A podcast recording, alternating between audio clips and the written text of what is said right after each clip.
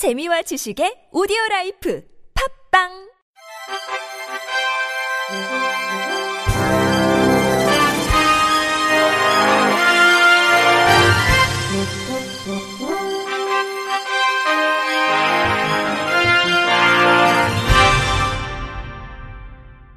청취자 여러분 안녕하십니까? 10월 20일 목요일 KBIC 뉴스입니다. 지난해 우리나라 100대 기업 7곳 중 한 곳은 장애인 고용 의무를 지키지 않고 부담금을 낸 것으로 나타났습니다. 국회 운영위원회 소속 새누리당 이은권 의원이 한국장애인 고용공단으로부터 제출받은 자료에 따르면 지난해 100대 기업 중 장애인 의무 고용을 지킨 기업은 22곳에 불과했습니다. 이들의 장애인 의무 고용 인원은 3만 2,025명이었으나 실제 고용 인원은 2만 4,598명으로 미이행 인원은 1만 290명. 이에 따른 장애인 고용 부담금은 956억 2,600만 원에 달했습니다. 장애인 고용 의무를 게을리한 상위 기업은 삼성전자 970명, 82억 원으로 가장 많았고 SK 하이닉스 435명 43억 원, LG 디스플레이 349명 33억 원인 가운데 이 세 기업의 부담금 납부액은 지난해 100대 기업 전체 부담금의 16.6%를 차지했습니다. 이은권 의원은 장애인 의무 고용은 사회 취약계층인 장애인 고용을 활성화하기 위한 최소한의 기준이라면서 장애인 고용보다는 부담금만 내고 끝내버리는 대기업들로 인해 제도 취지가 무색해지고 있다고 토로했습니다. 이어 정부는 대기업의 장애인 고용률 상승을 위한 실질적 계획을 마련하고 기업들도 아니란 태도에서 벗어나 사회 취약계층인 장애인의 고용 문제를 함께 해결해 나가야 할 것이라고 강조했습니다. 사단법인 한국시각장애인연합회가 장애에 대한 편견을 깨기 위한 인식 개선 영상을 제작했습니다. 영상에는 시각장애 무용수 유창호 씨가 참여했으며 내가 즐겁고 행복한 일을 하며 사는데 장애는 결코 장애가 될 수 없다는 메시지가 담겼습니다. 영상은 한시련 홈페이지를 통해 내려받을 수 있습니다. LG전자가 UAE, 아랍에미리트 대학생들의 장애인용 모바일 앱 개발 교육에 적극 나섰습니다.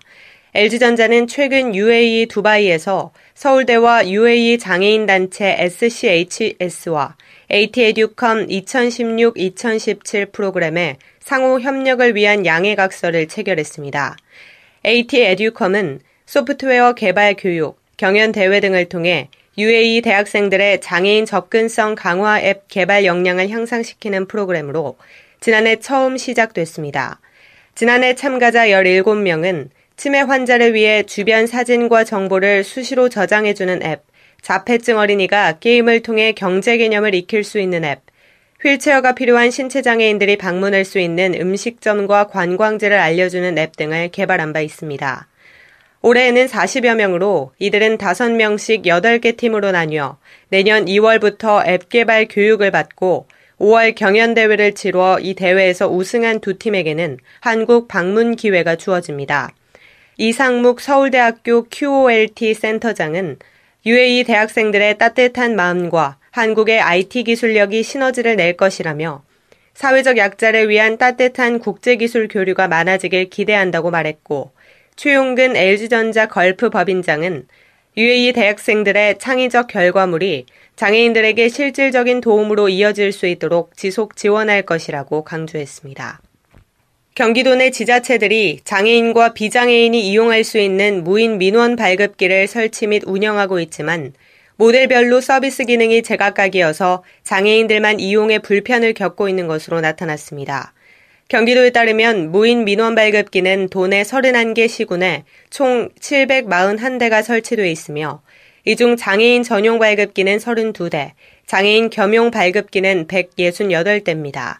평택시의 경우 총 넉 대의 장애인 겸용 발급기를 보유하고 있으나 이 중 두 대만 시각 및 청각 장애인을 위한 장애인 키패드, 시각장애인 음성 안내, 휠체어 이용 공간, 화면 확대 서비스 등을 제공하고 있으며 나머지 두 대는 부분적으로 기능을 제공하고 있습니다. 고양시도 총 석 대의 장애인 겸용 발급기를 운영하고 있으나 이 중 두 대는 촉각 모니터 기능이 빠져 있었으며 다른 한 대는 장애인 음성 안내 기능만 동작했습니다. 경기도 지체장애인 연합회 관계자는 장애인 겸용 발급기의 기능이 제각각이다 보니 발급기를 찾았다가 필요한 기능이 없어 이용을 못하고 돌아오는 장애인들이 많다며 결국 무인 민원 발급기 이용에 어려움이 큰 장애인들이 발급기 사용 자체를 꺼리고 있다고 지적했습니다.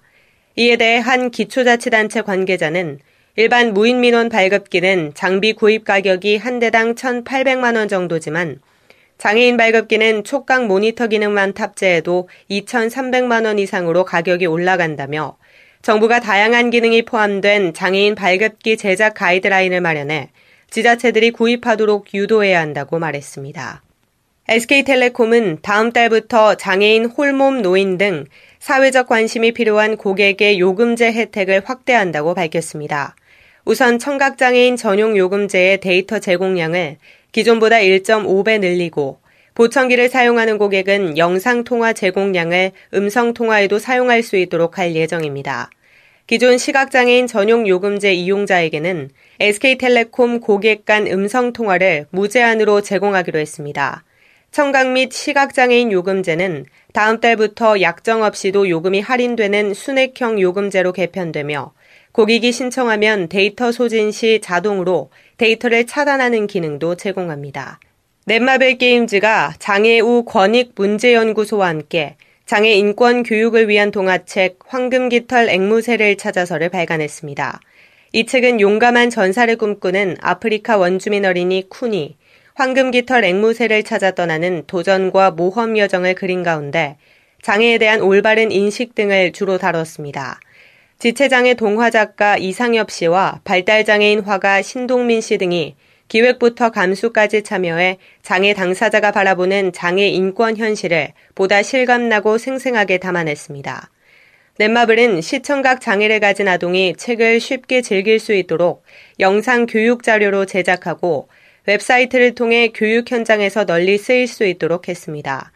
넷마블 관계자는 작품 집필과 삽화, 기획, 녹음, 인쇄까지 장애 당사자의 참여로 발간된 이 책이 인식 개선을 위한 교육 자료로 활용되길 바란다고 말했습니다. 한편 동화책 황금깃털 앵무새를 찾아서는 다음 달 16일까지 신청한 초등학교 및 관련 기관을 대상으로 선착순으로 배포됩니다. 한국장애인재단은 내일 오후 2시 30분부터 여의도 이룸센터에서 다름이 힘이 되는 세상을 함께 만들어가기 위한 2017 지원사업 설명회를 개최합니다. 2017년 프로그램 지원 사업은 지정 주제 사업, 자유주제 사업, 연대 교류 사업으로 신청은 설명회가 종료된 내일부터 다음 달 21일 오후 6시까지 한국장애인재단에서 운영하는 온라인 지원 사업 프로그램을 통해 가능합니다. 특히 지정 주제 사업은 장애인 이슈와 현안에 대해 재단이 직접 지정한 공모 사업으로 장애인 가족, 여성장애인의 역량 강화, 발달장애인의 권리 증진, 장애인 서비스 및 제도 개선을 기준으로 지난해보다 지원 한도액을 500만 원 증액합니다. 지원 한도액은 지정 주제 사업 2천만 원, 자유 주제 사업 1,500만 원, 연대 교류 사업 각 5천만 원입니다.